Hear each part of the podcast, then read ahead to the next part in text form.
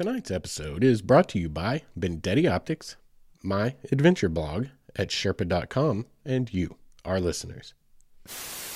Let's see if we can get some things going. Let's see if we can perform CPR on those dead crickets that I mentioned in the last episode. Let's see if we can at least get them chirping again.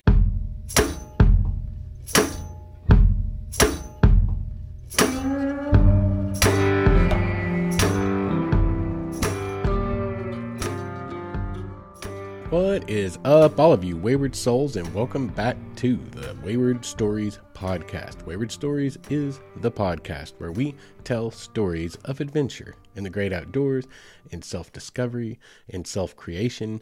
Basically, anything we do out there, our pursuits into the backcountry and the things that we love out there.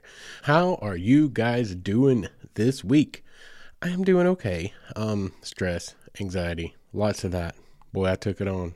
I bit off probably, you know, I'm going to say as much as I could chew. Don't want to say more than I could chew, but as much as I could chew. And things have been a little bit wild. Learning to time manage, um, adding 15, 16 hours a week of effort on top of all the other things I always do. And got to go back to work here in just a few days. Oh boy, like back to St. Louis again. I'm assuming, I think, I don't know yet. I don't have a full on destination yet for where I'm going back to, but it's been pretty much usually St. Louis in the last couple of years. Um, any of you guys out there are hiring for like a uh, freelance traveling photographer slash journalist slash rambling, but somewhat occasionally well spoken personality, you know, give me a call or if you know anyone like that, let me know. It would be, you know, so much less stressful to be doing things that I actually care about.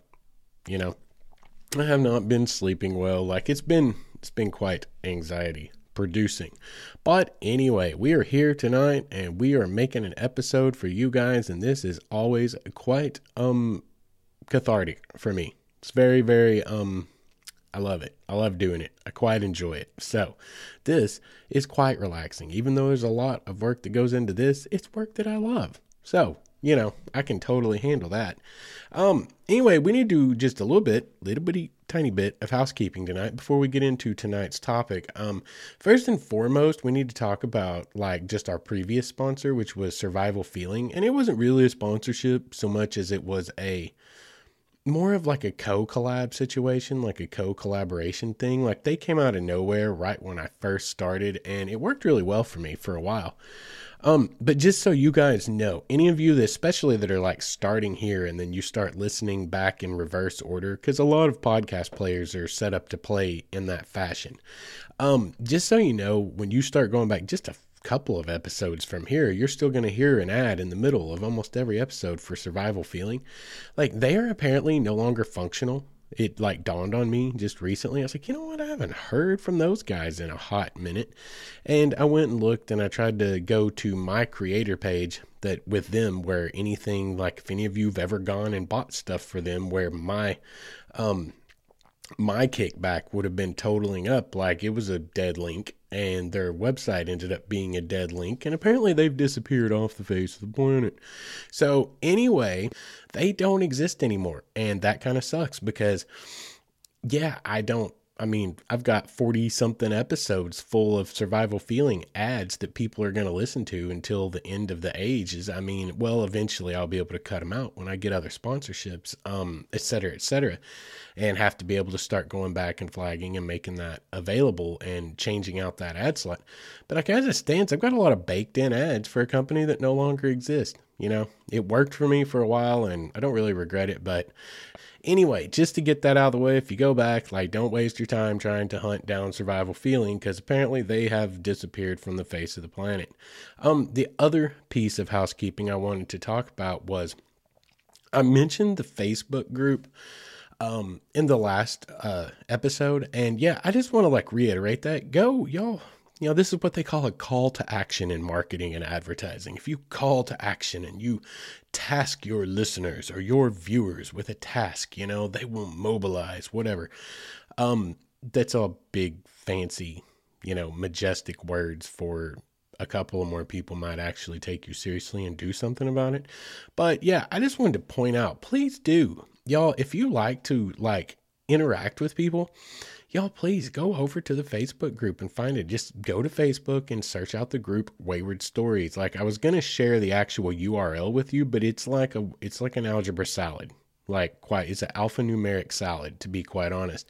So like just go to facebook and find my page. Um i believe mine is wayward son 119 or something like that but or justin miner it may just be justin miner but go to facebook. You should be able to hunt down wayward stories having that name in hand pretty easily and y'all do me a favor get in there and start posting things that i can interact with and let's see if we can get some things going let's see if we can perform cpr on those dead crickets that i mentioned in the last episode let's see if we can at least get them chirping again. It may take us a while to get to uh, some real activity buzzing over there, but like, yeah, please do go and check it out. Also, apparently, I have a page. Like, you can go and like that as well.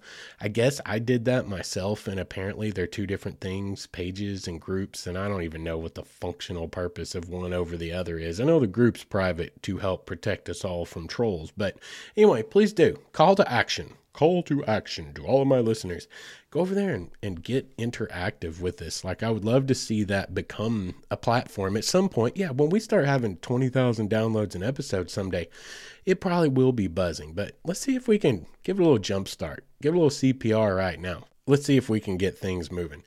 Anyway, let's get on with tonight's topic. What are we going to talk about tonight? Well, if you saw the name of the episode, again, we're going to be doing what we did last week actually. Like i went and went back and after i proofed after i edited proofed and then did an objective listening of last week's episode um or last two weeks ago's episode our last episode i was like okay no that actually flowed really well. Like i like what happened in that episode. I like the way that went. I ended up feeling like it was a really strong episode.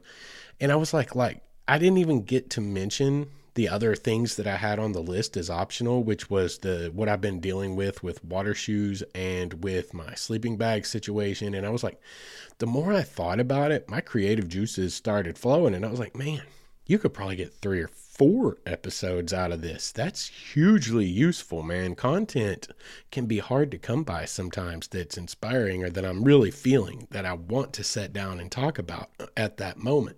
But since I didn't really get to finish the last episode, and there was a couple of things I thought about as I listened to it that I didn't really cover very well, I thought, you know what, let's let's go ahead and do it. Let's go ahead and do part two of Gear to Go, whatever we end up fully naming it. But Gear to Go, let's do it as a part two. Let's finish up last week's thought, and then we can put some of these other great ideas about gear and gear talk that I've been thinking about down, and maybe we can do them down the road.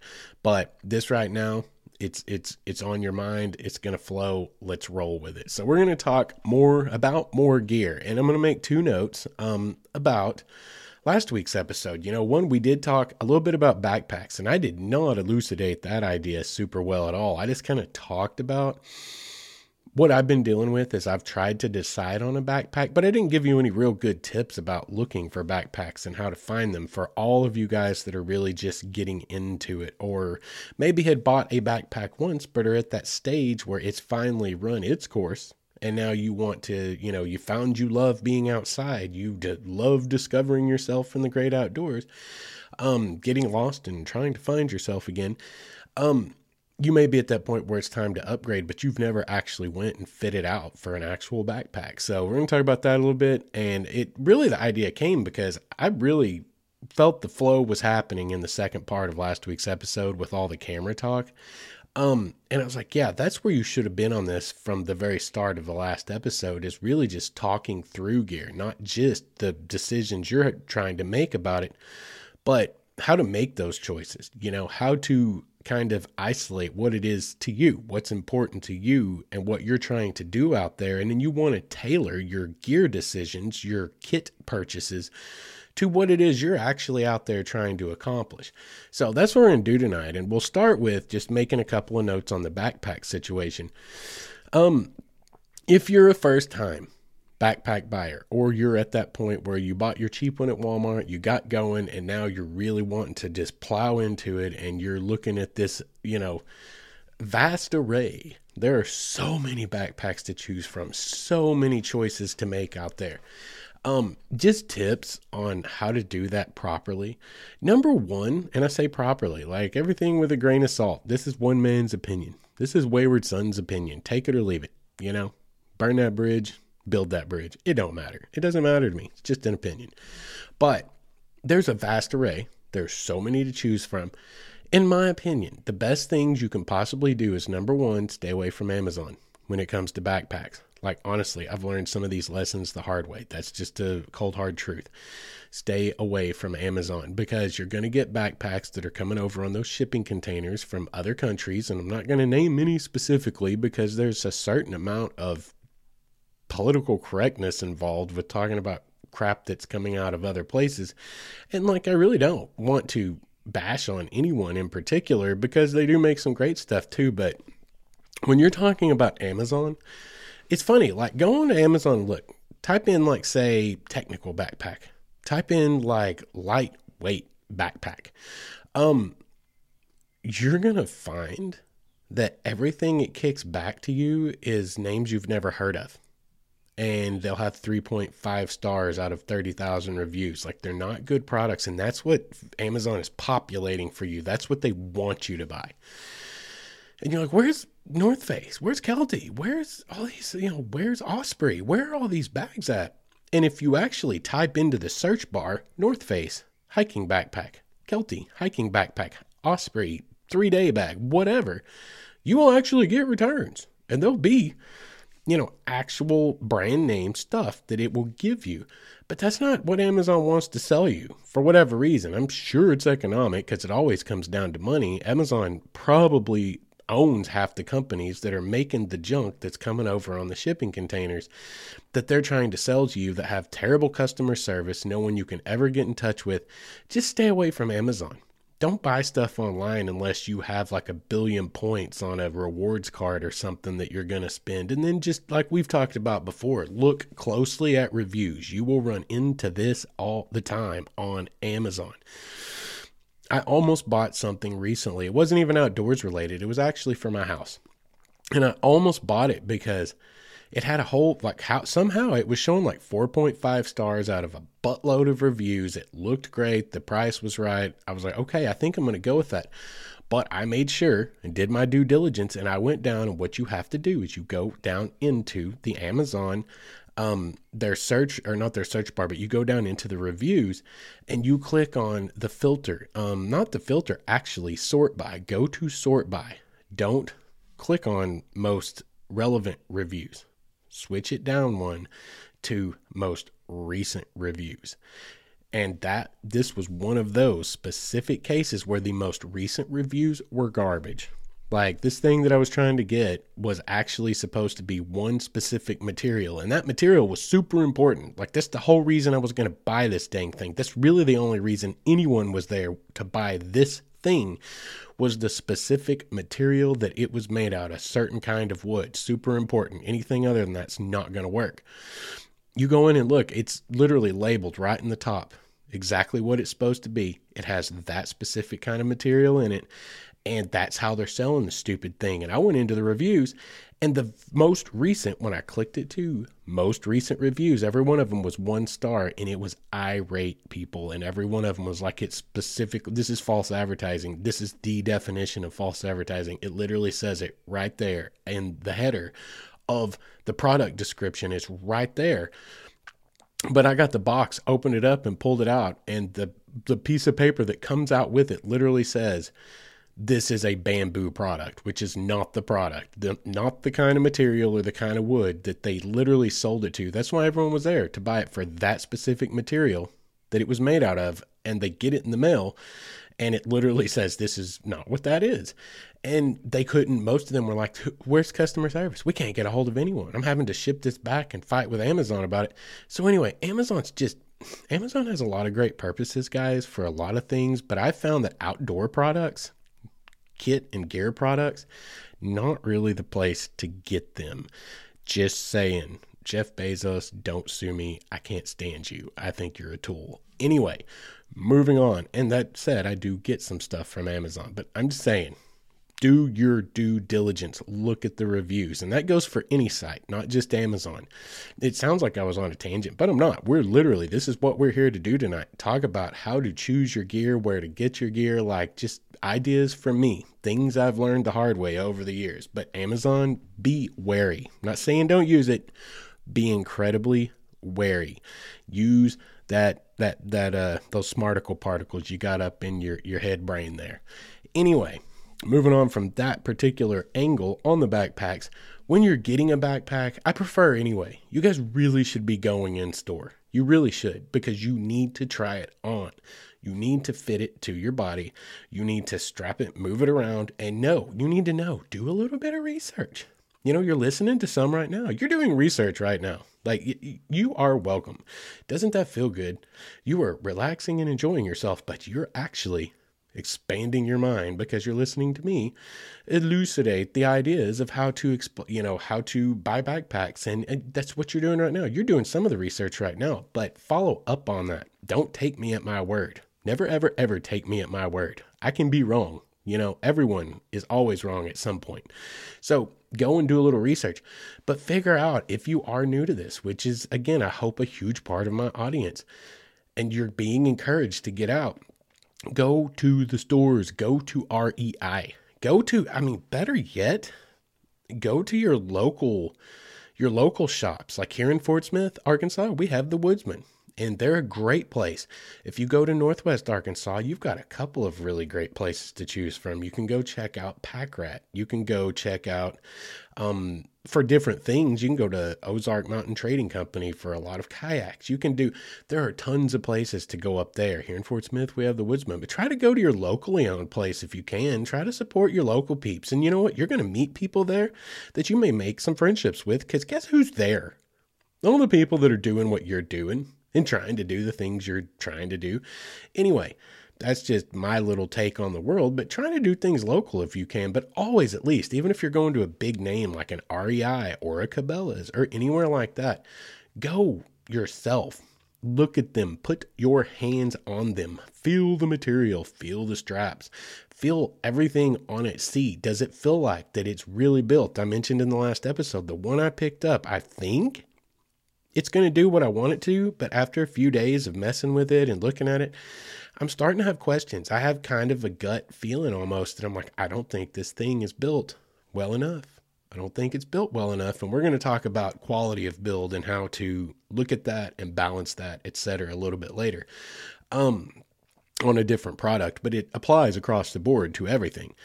But go in and make sure you see it with your eyes because you can find flaws right there. You might have a great run of backpacks from a great company, but there's actually a, a lemon. Lemons pop in there. QC, like sometimes they fall asleep on the job. It happens sometimes.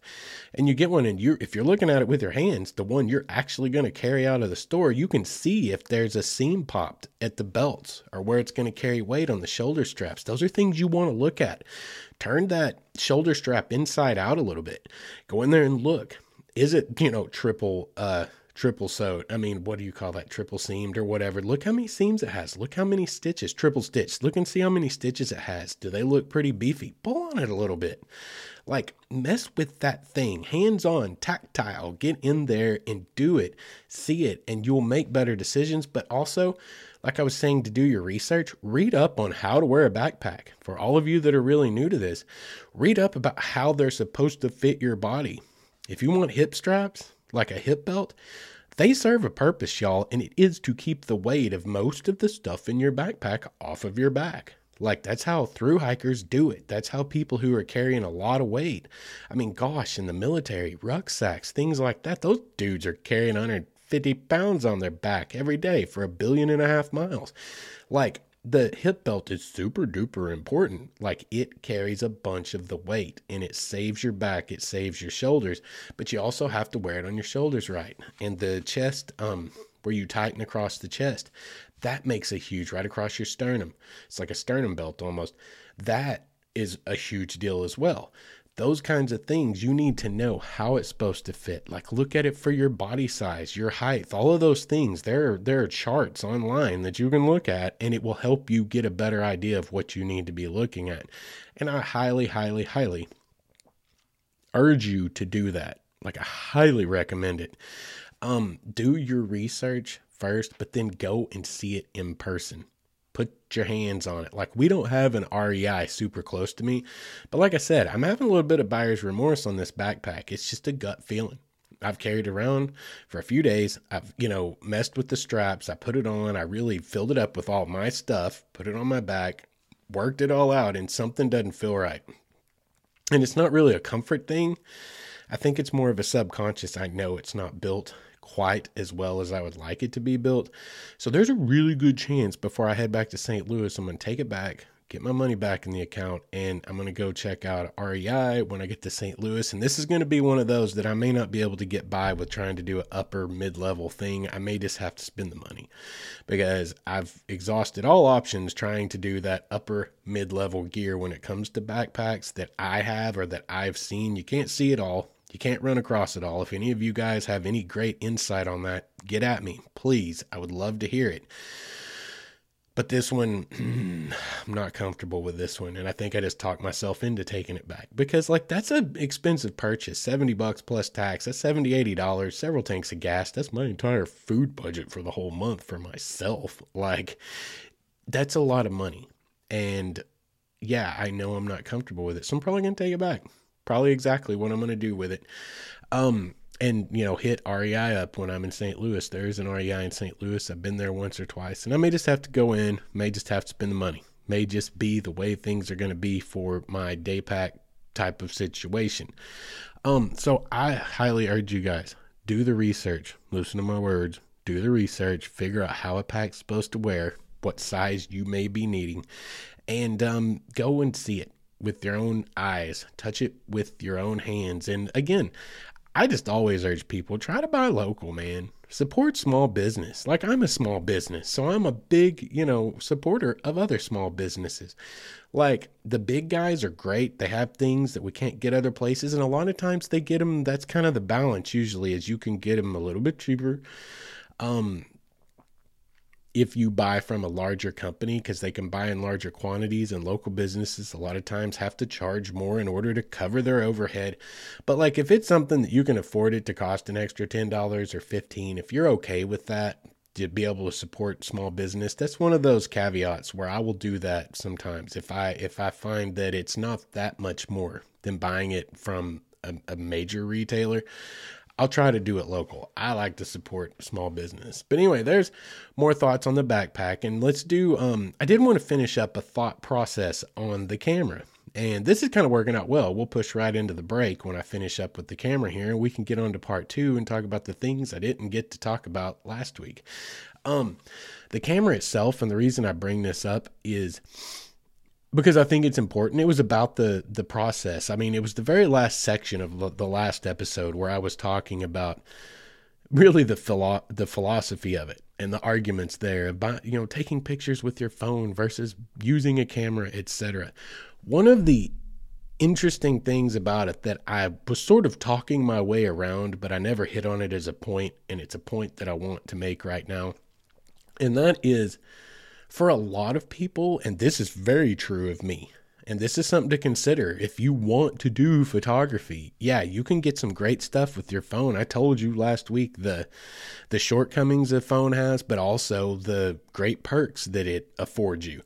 Um, and you, you have that in your pocket so far to consider, but consider this as well. When it comes to actual photography, there is something incredibly soothing. There's something amazing and fun about the process of photography. Okay.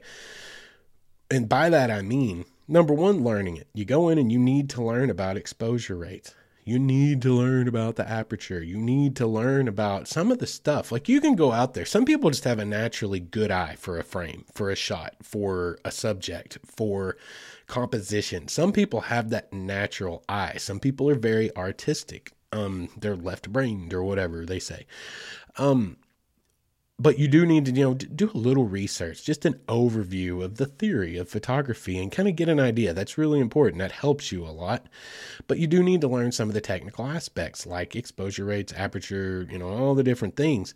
But for most of us me especially when i'm out there taking photography it is very very very soothing. It's the process itself is a part of it's like i've talked about before every time i go camping i'm starting a fire a more the hard way not with like a bow drill or a fire plow or anything that insane, but using a sparker, having to build a nest, having to chop things super small and shave sticks. And I mean, I do it kind of a, a crisscross, a mishmash between a full on bushcraft survival situation, um, but also using like a sparker. Like I still use, I don't just like use a lighter. But the whole point is for me, every time I go, it's practice, you know, and that's something, a skill you want to be on top of, especially like I look at it from a search and rescue perspective. You never know when you're going to have to stay the night out somewhere because you hurt your knee or something went wrong or whatever, you got stuck somewhere. But also because it's super calming. I love the process of doing. It's super cathartic. It's super soothing. It is enjoyable to do that for me. That's kind of how photography is. You go out there, you look for your shots, and, and over time, this is what's beautiful about this so much fun is because over time of taking pictures and as you graduate in your ability to, capture shots, to capture, you know, moving water, to capture whatever it is you like to capture, landscapes, you start to learn the things to look for. It's kind of like fishing. It's kind of like playing the lottery. It's kind of like um, pulling a, a, what do you call it? The arm on a slot machine. I mean, I've never been into gambling, but there are people that are. Like, there's a part of our brain, you treasure hunting and people with metal detectors, and you know that there's this idea. It's kind of gambling every time. It's like you're trying to make the odds work in your favor and you're hoping you get something. You hope you catch that five pound smallmouth. You hope you hit the lottery or you hit the jackpot or whatever. That's kind of how photography can be. You're out there and you've worked the odds in your favor, so to speak. You have learned, you've spent all this time taking photos, and over time, as you grow and experience, and for me now, you know, it's been three, four years of really going after it you start to develop a your own style which is super cool but you also start to develop a, an eye and what you like to take pictures of and you're like oh hey like i mean for example like sunsets everyone can take a good picture of a sunset if it's a good sunset. You can't do that wrong. If you do that wrong i mean you probably should give up on photography. That picture takes itself. It just does. It just does. But if you you can see like this is just an example. You can look up and go ooh we've got a lot of low clouds. We got kind of a mid-level ceiling. They're kind of wispy. It's spread out wide across the sky. We've only got a couple hours to sunset. If something doesn't blow these clouds out of the sky when that sun hits the horizon and it's coming through a whole day's worth of atmospheric warming and smog and haze and and the humidity that grows over the course of a day you're going to get those colors and that's going to happen on any given night but those colors only show up to us and our eyes if there's clouds in the sky to catch it and you can actually tell sometimes three four o'clock in the afternoon ooh today there's a really good chance of there being a great sunset tonight and if you know a place that you like to catch sunsets from you might be like you know what it's time for a quick little trip. That's what we're going to do. We're going on a short adventure tonight. We're going to go see and we're going to hope that that sunset comes through for us. Um, you start to know and recognize the the situations as they shape up and as you go hiking and you walk through nature, you hear falling water, there's possibly a long exposure shot over there and that's part of the process is learning about it learning how to do it and learning your way through it and as you go you t- learn to kind of cast your cast your line into the proper pools. You, your odds of catching that big fish go up if you know where that big fish likes to live. That's part of the process, but also once you find it, knowing perspective, learning that hey, I love perspectives where I have something great in the foreground. And I mean that's any shot. There's foreground perspective makes any shot far more vast and and way more cinematic and beautiful. But you go in and you start doing your process. You start finding your angle that you know will work for this and that you like to show this kind of waterfall from or whatever. And then you have to set it up. You get your camera open, you got it in manual mode or whatever, and you're going through and you're setting your exposure rate. You're setting all of these things, and it's part of that process, that procedure that makes actual photography so much fun and so enjoyable for so many of us. Take that into account if you are considering how to do photography because standalone cameras are very expensive and by the way a $500 nikon or canon or sony the low end of the prosumer mid-level you can do it ton with those. Go back all the way to the beginning of my Instagram. I've only had this new camera I talked about in the last episode for a few, like a couple, maybe a few months. Everything you see, if you go back on my Facebook, two years to when I was in California, every stinking one of those pictures was taken on a Canon Rebel T7, I think, T6 or 7. $399 at Best Buy, you know, and I bought stuff to go with it. Um, and some filters and things to work with that one. But y'all, I got some decent Astro out that. I got some or Astro out of that, I got some amazing long exposures that were featured in calendars and in on Arkansas State Park's website. $4,500 low end prosumer is more than enough. But I will tell you this, and I always suggest people start there because it will teach you photography to get that stuff out of that camera, you have to do your research. You have to learn about shots and how to make a camera perform. That's the only reason I ever upgraded is I knew after three and a half years of owning that camera, I had maxed out what it could do for me, short of spending a lot of money on upgrades. And I was like, well, at that point, why don't I just upgrade the camera, right? But they're great starters because they make you learn. If you want to do some long exposure, you have to learn about exposure and light like you need an overcast sky if you don't have this bad A filter strap on the front of it. Um, that's something to take into consideration.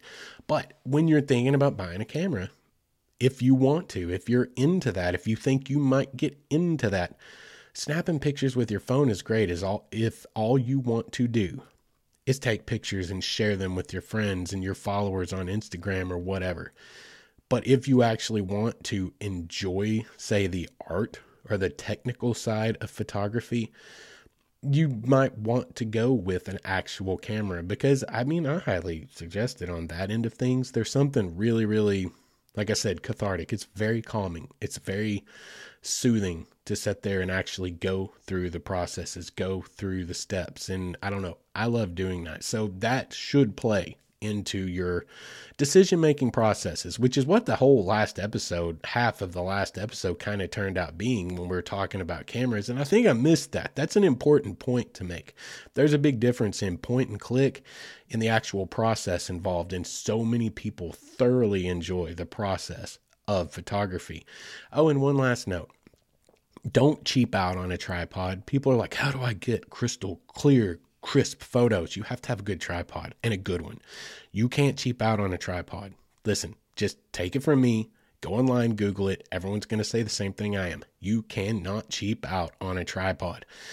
Number one, they're flimsy, they'll break, and it's useless to you. But number two, they're unstable. The way you get crisp photography, the way you get great crystal clear pictures, is for the camera, you not to be even touching the camera when that picture snaps. You set the timer, the self timer on the camera to a two second delay. You set up your shot, you push the button, and you take your hands off of it. And you need a stable, solid tripod.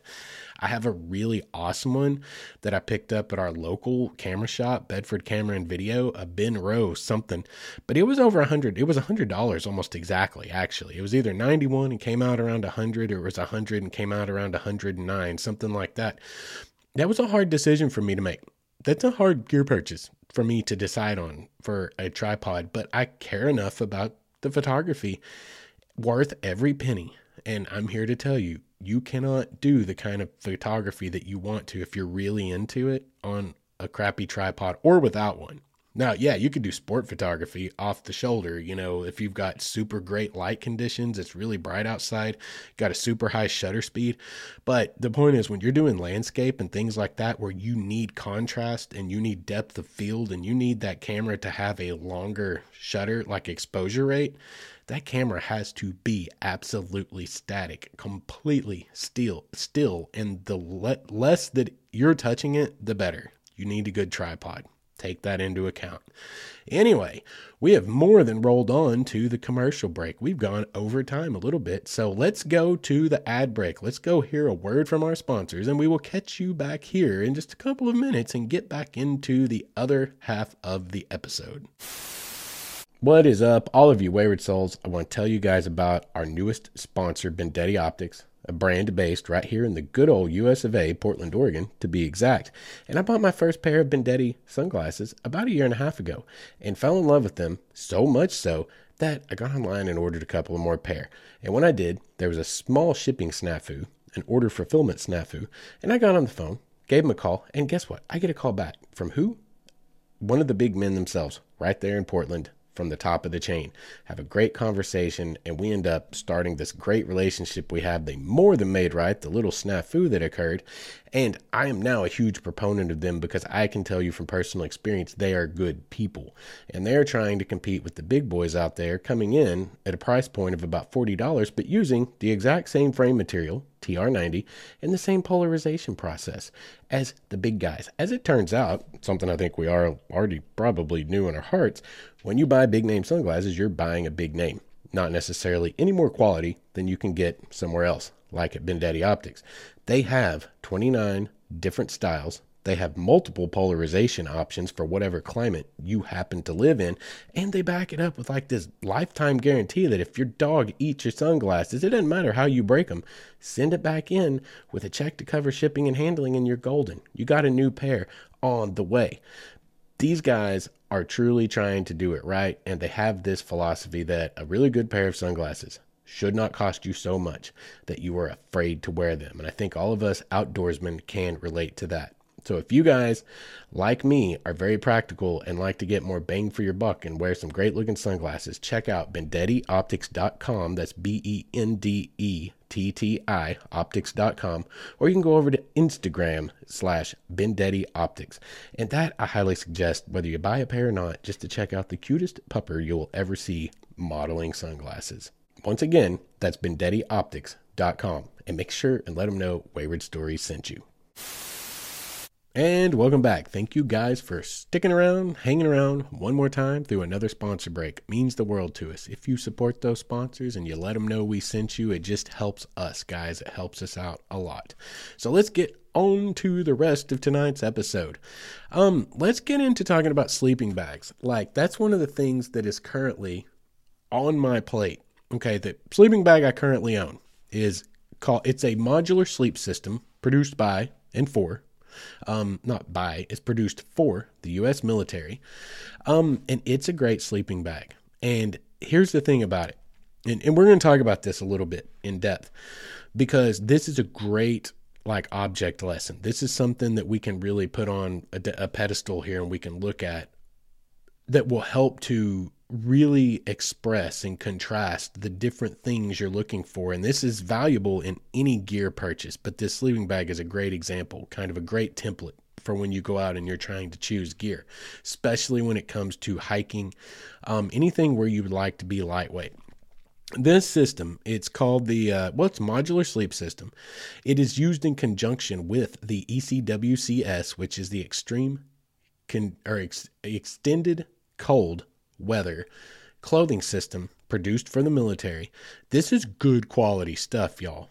Like about the only thing the military makes for its its soldiers that isn't any good is like the boots and the food. From everything I've heard from everyone that has ever served, that has been my former brother-in-laws, good friends, that they all buy their own boots. Like they all buy their own boots and they complain about the rations.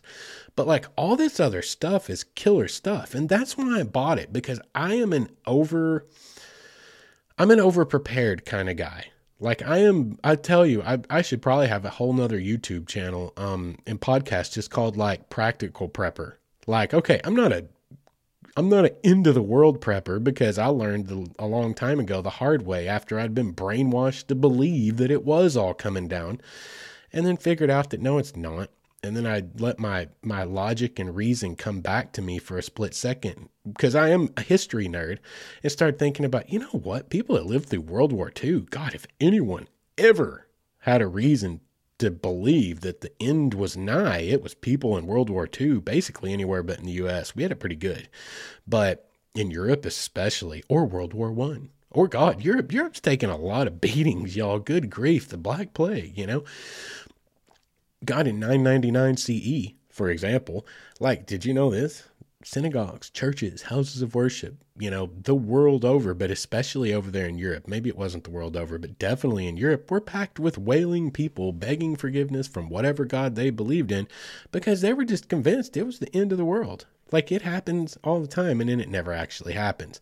So, like, you know, I was brainwashed for a minute and I like overbuilt stuff. I like stuff that's going to last forever anyway. It's practical to me. So, I got this sleeping bag kit because it's built to withstand temperatures when you use it in conjunction with Equix, which is the colloquial way of saying ECWCS, like the undergarments that I talked about in the Firecraft episode, for example. I talked about my thermals. I still huge proponent of those. No drawbacks to those. Give them a try. Go listen to the Firecraft episode to hear all about it. But this sleeping bag, it's an incredible bag, y'all. It will get you to negative temperatures. It will get you below zero degrees if you use it in conjunction with a great set of thermals. And if you just go in in your full hiking clothes, that even gets you a little bit more insulation. It's essentially a modular system. It has three pieces. It has five pieces, but two of them are stuff sacks. It's got three pieces essentially. It's got a patrol bag, which is like a 50, 60 degree bag. And then it has like an intermediate bag, which is more like maybe a 30, 40 degree bag, somewhere in there, generalities. And then it has a bivy cover that's basically waterproof, but does not provide any insulation except for it does create one more layer to trap heat when you add it to the whole setup, right? That's how this is set up. They're intended to be used together. Like if it's 50 degrees outside, use the patrol bag. If it's 30 degrees outside, use the intermediate bag. If it's zero degrees outside, put the patrol bag into the intermediate bag, and boom, relatively nice and toasty. If you throw the bivy on it, it's it gets nice and warm and also it's waterproof. It's literally kind of its own shelter. See, that was a part of my thought process. Not only is this going to get me to the most extreme temperatures I should ever have to face, it is also waterproof. It's its own standalone shelter.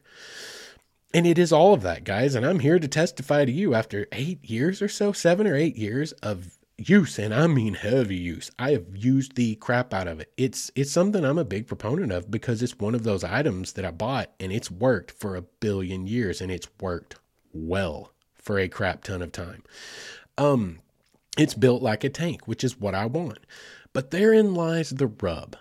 When something is overbuilt it is heavy and it is bulky and my needs have evolved as a human, I have evolved and my needs have evolved. And that is going to be true for all of us always. And that's why it's a perfect thing to talk about here tonight because we're talking about how to choose gear and what choices you make and things to consider when you're making those choices, right? So, this bag, what I normally carry it as, I don't even have the bivy cover anymore, which I wish I did. I don't know what happened to it. I probably, honestly, probably threw it away because that's me. I don't keep crap around. Like, I don't keep crap I don't use and don't need. That's how I keep my world tidy and functional where I can actually live in it. But it cannot be found. I tried to because I'm planning to sell this bag and fund buying another bag. And that's where I'm at right now is trying to decide what to do, like what kind of bag to get. But to continue and finish telling you about this uh, modular sleep system surplus from the military, it weighs seven pounds. Just the patrol bag and the intermediate bag. That's how I roll. It's just those two stuffed in there. And it's like 12 inches by seven by seven or something in its stuff sack. It does stuff relatively well. It weighs a ton. With the bivy, it weighed 12 pounds. Okay. Y'all, oh my God. That's ridiculous. That ain't for hiking. That ain't for hiking. Like, let's just leave it at that. That ain't for hiking. That's a great car camping bag. That's a great if you want to prep for the end of all, even though you're going to be disappointed because it's not coming. Um, that's a great bag for it. It's going to cost you a pretty penny. Y'all, it costs 250 bucks, something like that. I mean, you can get nice North Face bags for that price these days. Um, but that is part of, too, the world still stuck in survival prepper mode and into the world mode. Um, so all the cost, all the prices on military surplus gear has been through the roof for a few years now. It goes through peaks and valleys and spikes, you know, with the newest threat to our constitutional rights or what the heck ever. Um, but it always goes because then, you know, nothing ever happens and we move on. But it's a great bag to be built. And if you are a car camper, if you were all, I mean, it's a great bag, but it weighs a ton. Hence why I'm trying to buy a new bag. That's where I'm at. Here's the thing when it comes to this is the contrast we're going to talk about. You want quality gear, right? You want well built gear. But with well built, inevitably comes weight and bulk. Okay, now that is within reasonable price ranges. You get into technical gear, that's where well built, like a tank, but lightweight and not bulky, comes into play and the price skyrockets because then you start looking at materials that are super expensive materials. A great place to to to illustrate that would be like a good hiking pole. You can get thirty or forty dollar hiking pole, but it's gonna be heavy. It's not gonna be super strong. You can go from like aluminum, steel to aluminum. Of course, people use wood or whatever, but like if you're buying an actual collapsible hiking pole, whatever. But then you start getting into oh, you can spend $200 on a hiking pole, way more than that actually, for people that are doing big stuff like attempts on Everest or whatever. But you can go in, you go look at what a hiking pole that's made out of like some kind of a carbonate material, some kind of a new age type of metal, some type of a uh, what do you call that? I just went blank on the word, y'all. I've got a billion things happening in my world and in my mind, and it's a obvious word, a composite, a composite material. See, there it was. I just had to talk in circles for a second. I'd get there. You get into stuff that's like graphites or whatever, the composite materials. Super lightweight, extremely lightweight, super strong, super durable, whatever it is. But the cost skyrockets because the material is expensive to create with, to purchase, to make these things but also like you're buying for the aspect of the engineering that went into it and all the it, it's a whole nother world so if you're trying to keep things like cost effective you have a battle that you have to fight here between weight and bulk and it being built really well or it being light and compact and not being built quite nearly as well and that's the battle that most of us face and that I face. And why we're talking about this tonight is I'm still on the fence going back and forth.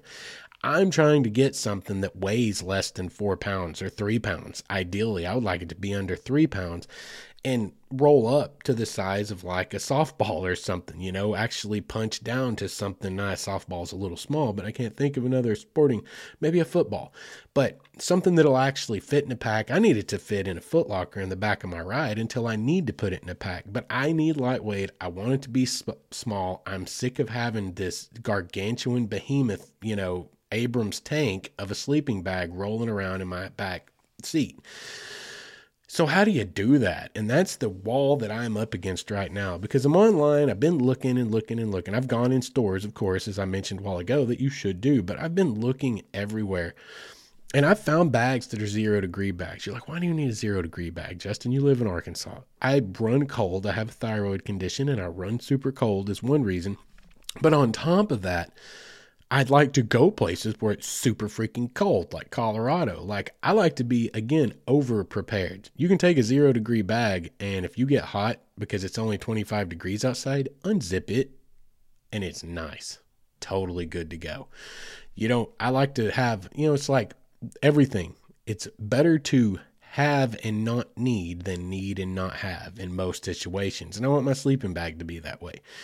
So I found some zero degree bags that are reasonable prices, between $100 and $150 by name brands that have good warranties. And usually, a lot of times, you run into this. And this is something to consider when you're purchasing.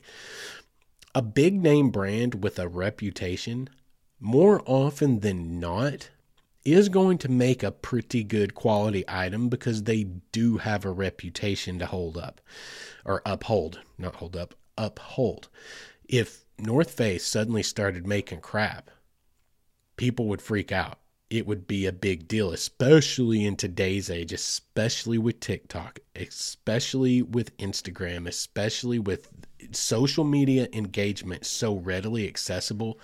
Y'all, people have burned down entire franchises before. Like if you, I mean, God, backcountry.com, that whole stupid, when they copyrighted, copyrighted the term backcountry, Oh my God. Do y'all remember that?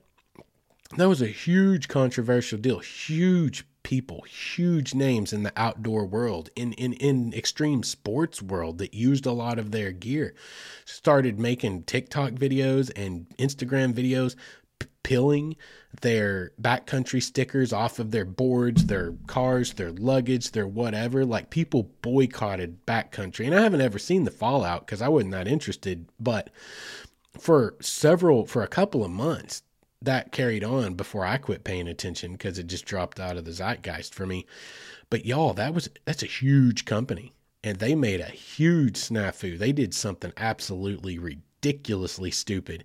And people were like, F that. And they got on the boycott wagon. So you have to like you these these big companies can be and are super conscious of what they're putting out there for the most part. So a lot of times you can trust that or they have a great warranty situation. Like that's also a big thing to understand. So sometimes that's good to consider. That's in your that can be in your corner is they're probably going to put out good gear. You may pay more for it, but it is probably going to be good or it's at least going to be backed. And it should be a part of the consideration process.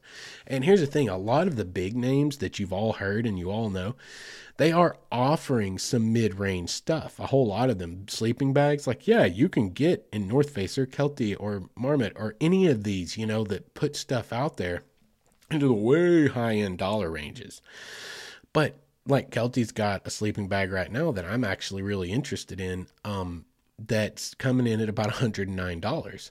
The thing is, is again, at those price points, it's not as lightweight, it's not as compact. Actually, the weight I'm totally cool with. I've been carrying around seven and a half pounds of Abrams tank sleeping bag for the last friggin' however many years. This thing comes in at like almost 3.5 to 4 pounds. I'm like, well, that's half the weight. The weight's fine. I'm with the weight, but it doesn't pack as small as I want it to. That's back to materials, cost of materials. You pay for what they call technical equipment, and technical equipment literally just translates to lighter and more compact. And that's what we're after here. So keep these things in mind. You can go out and buy some really well made stuff like a military surplus bag. And if you do, quick note aside, you just make sure and when you order that it says never issued. That's what you're after. Military surplus never issued. It'll come still wrapped in cellophane. It's never been on a soldier's body or whatever, you know, while he was out there sleeping in the field on on patrol weekend or whatever. But always get it never issued because I had one before that one that had been issued and it was garbage. Y'all, I think it came from Vietnam era. It stunk. It was woodland camo. It was it was junk it was absolute junk. It wouldn't keep me warm for anything. So if you if you do get one, they are great. They're well built. They'll last you a million years. I can testify to that. But it's military surplus. It's overbuilt. It weighs a lot. Because one thing about soldiers, like they'll put them in some good gear that's going to do its job and not wear out super fast because that's financially makes sense for the military they're not super concerned with this the soldier's comfort. Like, okay, well, you already carry a 130 pound ruck. Well, you know, what's another 12, 15 pounds on there? Here, have a sleeping bag. Um, so that's kind of the contrast here. You're looking at you pay a lot for size and compactness for packability. Oh, another quick note when it comes to sleeping bags. There's a reason it's called a stuff sack. I was amazed as I've been researching all of these bags. The thing I'm going to look for, y'all, is pack size. Stuffed size. How big is this thing? Okay, not open 82 inches long, 76, not that. How big is it stuffed? That's the important thing. Understand this. There's a reason it's called a stuff sack. Never, ever, ever, ever, ever roll up that sleeping bag and then put it in and then pull the compression straps you just ruined it, especially if you leave it like that for long periods of time, anytime you're not using it. That's not how insulation works. There's a reason that it's called a stuff sack. You are supposed to stuff it in. Like in the military, my former brother in law, he said they called them punch bags or punching bags because that's what they did. You get the toe box into the stuff sack and you just grab a handful of the sleeping bag and you start punching it into the bag. You literally punch it in and compress it down that way. It's essentially it's a chaotic way of packing it and it keeps everything fluffed essentially and it doesn't put it in the same position every time you roll it up and pull straps tight cuz that will absolutely kill the insulation in those areas it will compress it where it never comes back if every time you stuff it in you actually stuff it the way it's intended to be stuffed you're essentially mixing the drink Okay. If you make a mixed drink, but you put everything one at a time and then you don't shake it or stir it, you're only going to taste one part at a time. That's exactly what a sleeping bag will do. Parts of it, it settles into the wrong places. If you want it to work the way it's intended to work, you need to mix it up. You need to shake and not stirred. Punch that thing into the sack. Anyway, moving on from that note, let's get off of sleeping bags. Now, I still haven't decided what I'm doing. I have decided that I'm upgrading and I'm getting out of this bag and I'm going to sell it. What I have not decided is what bag I'm going to. And that's where I'm at on that. And hopefully give you guys a little insight. Maybe that'll give you a little insight to what we uh what I look at when I'm trying to pick a sleeping bag. And for any of you that are first time really getting into this, like I do suggest when it comes to sleeping bags, y'all, you could not go wrong. You will not go wrong for you you guys that are really starting to get into the outdoors. You're not going to go wrong spending 120 or 130 dollars on a Kelty 20 degree bag or a North Face or whatever brand, it doesn't matter. Um, you're not going to go wrong with that. And that's a reasonable price to get into a 20 degree or less bag. That's an absolutely reasonable price. And I don't think you're going to go wrong with it. But again, just like I talked about earlier, stay away from Amazon. Amazon's got some really great looking options out there. And there was one that almost had me tempted, but then I got into the reviews and actually started looking. And go look at those customer reviews that actually have pictures added. You won't regret it. Immediately, I was like, yep, yep, yep back off. Nope, nope, nope, nope, nope, nope. Nope, the heck out of there. This is not going to work. If you have even a remotely similar experience to any of these guys, you bought you a piece of crap and apparently there's no one you can contact to get your money back. So stay away from no names on Amazon. If you're going to buy on Amazon, try to get a name you know. You know, go find it in store or whatever. If you're getting a great deal on Amazon, go find it in store. Make sure it's what you want, then order it on Amazon. Whatever. But moving on from sleeping bags, let's get on to, and this will probably end up being the last one of the night. We've ran quite long tonight, actually. Water shoes. It is actually spring now. I need to be putting out an episode on the Buffalo River. It'll come out eventually. Like I know what I want to talk about. It's just I haven't been feeling it, feeling it in my heart because I'm going to kind of be rehashing some things I've already said about it. It's I'm trying to find a new angle.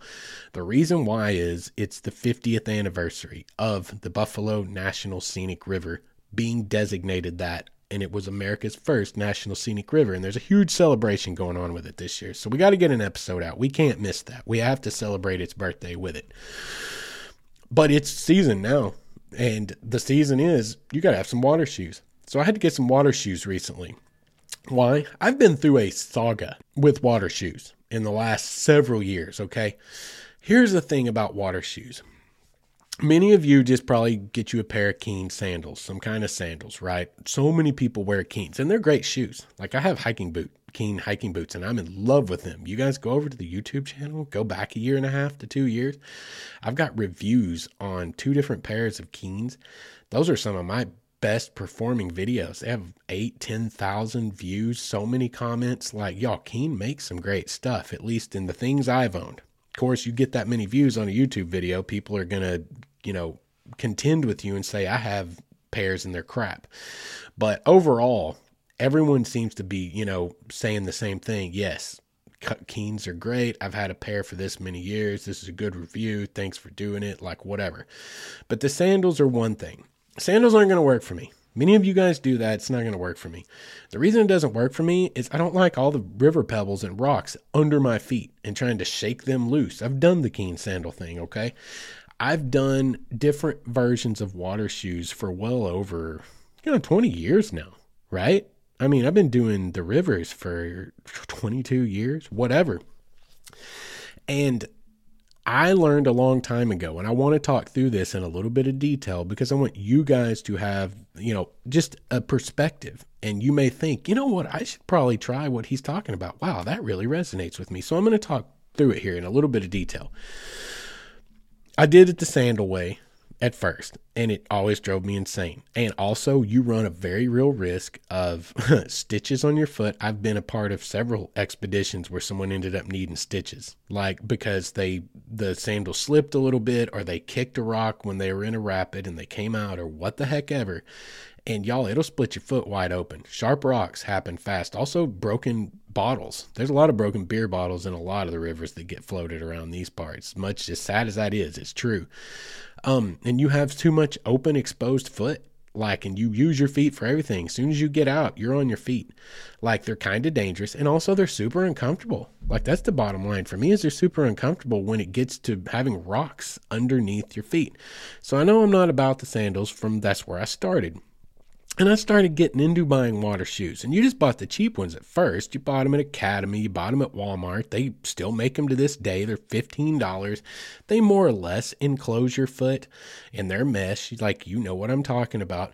Those are too cheap. Like they don't they don't stand the test of time at all. They won't stand the test of a whole summer. They'll barely stand the test of one river trip if you really get out and move around and do things. And they also can be very dangerous because they're so thin. The material is so thin, right? I've been through all the gamut of everything. Well, I told you about several episodes ago, I think in the yak packing episode, I told you about the best pair of water shoes I ever owned. Pair of Wolverines. That year they went out of production. I've never found another pair. But they were built just like tennis shoes. They were completely ventilated through the soles. They were water shoes, dedicated. They were mesh, but they were built just like tennis shoes. You could wear them like tennis shoes, and they were incredible. They had tennis shoe soles on them, super aggressive soles that kept you from sliding all over the place. It was great. I loved those things. And then I was stupid and I melted them by a campfire trying to dry them out one night. And it didn't even need to happen, but I was just, that was just me and I did it. And I've regretted it ever since. So I come out of that pair and I need to tell you this I because sometimes good big brands and this is one of those lessons one of the early lessons in my life that big names don't always get you good stuff. It happens sometimes. There's always lemons everywhere. You just have to keep your eye out.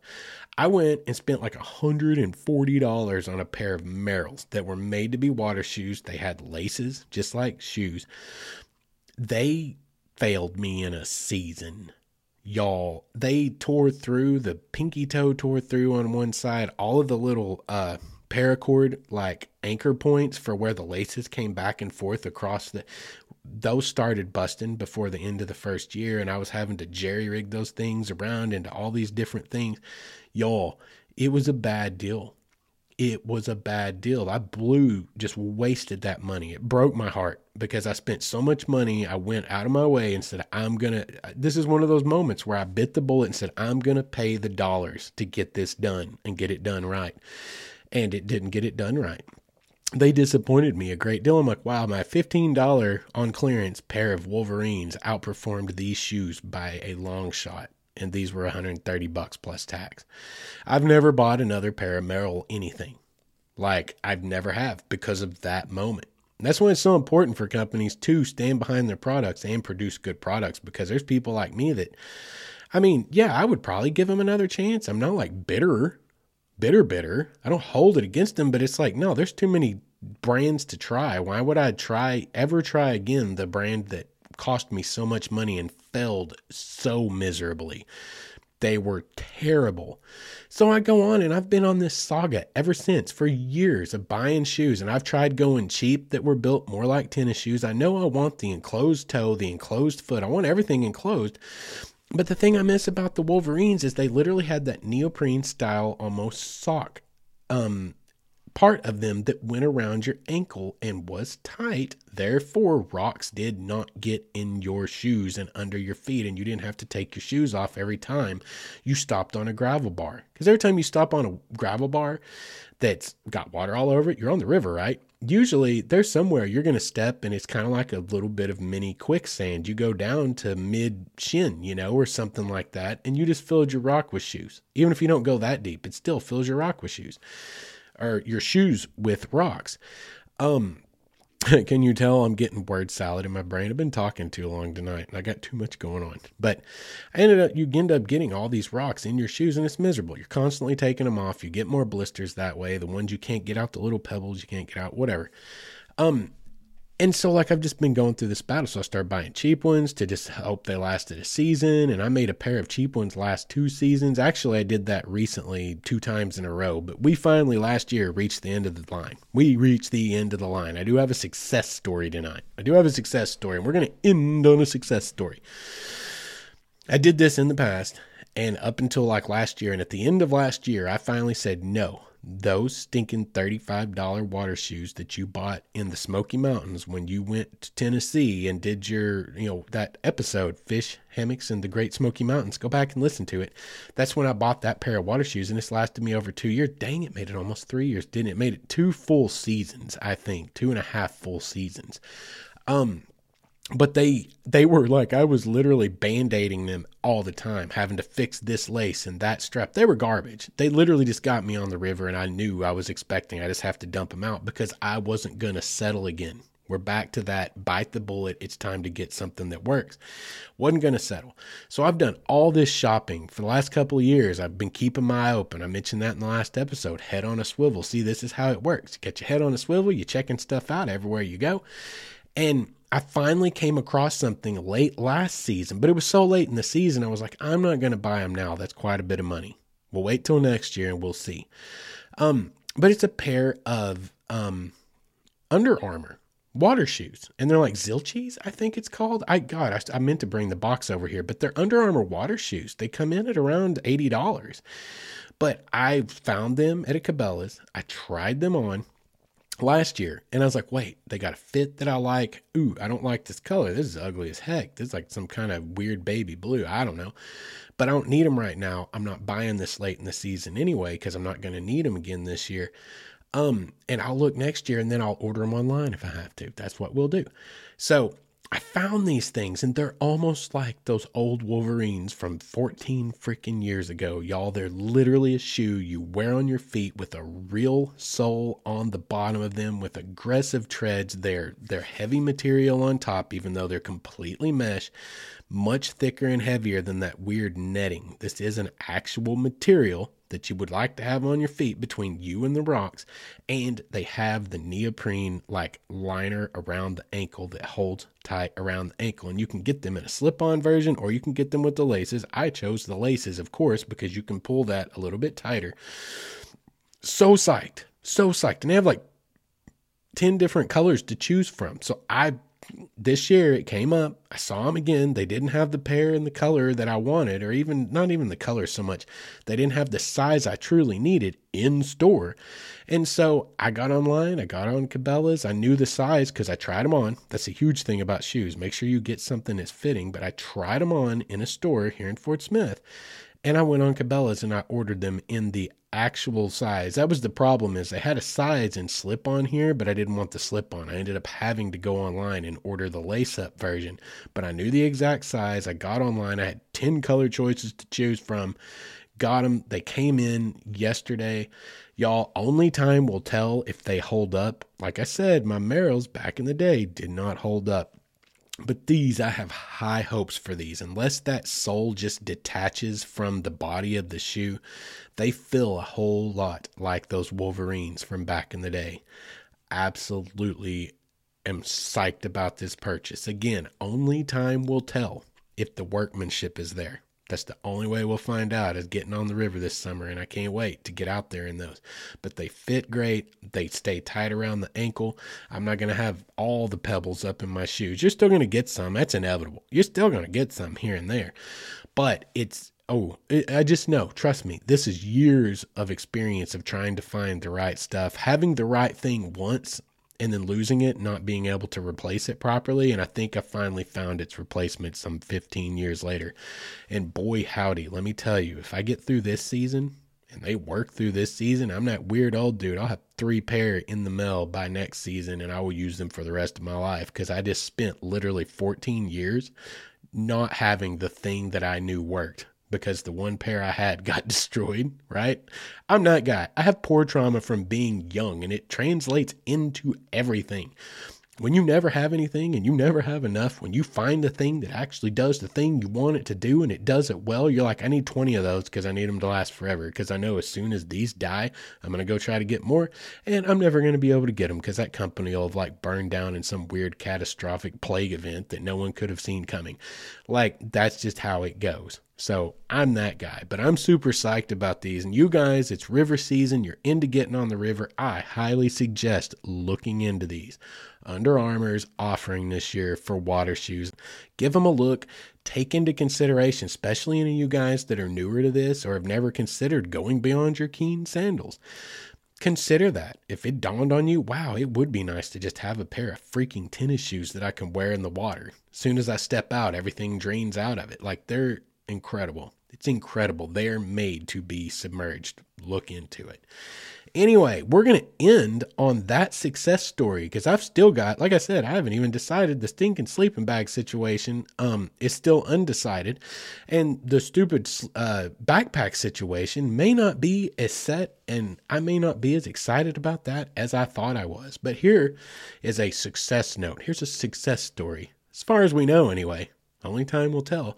To end the episode on, We've pushed into our hour. We had a few moments in tonight's episode. Something was beep, beep, beeping outside of our recording studio here.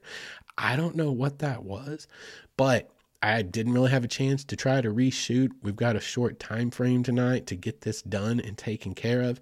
I appreciate all of the understanding that you guys show to me when we have all these weird external noises that come in. That's just life in the modern world. Anyway, we're going to wrap it up for tonight. Again, I appreciate you guys. I'm glad you guys joined us this week, and I look forward to seeing you again in two weeks. Until then, you guys please go over to the Facebook page, check out the Facebook group as I mentioned earlier. Go basically just go to waywardstories.com. It's the nexus of everything. Go there. You can do a contact form there if you want to talk to me in an email. You can go to Instagram, you can go to Facebook, you can go to Twitter. You can sort of find everything from there. waywardstories.com. If you want to write a direct email to me and share stories with me, my wayward story at gmail.com.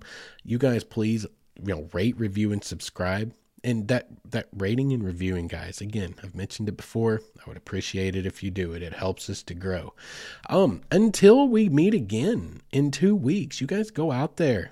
Think about buying you some new gear but whatever you do get the heck outside. Go explore. Go create yourself. And until next time you guys be good to each other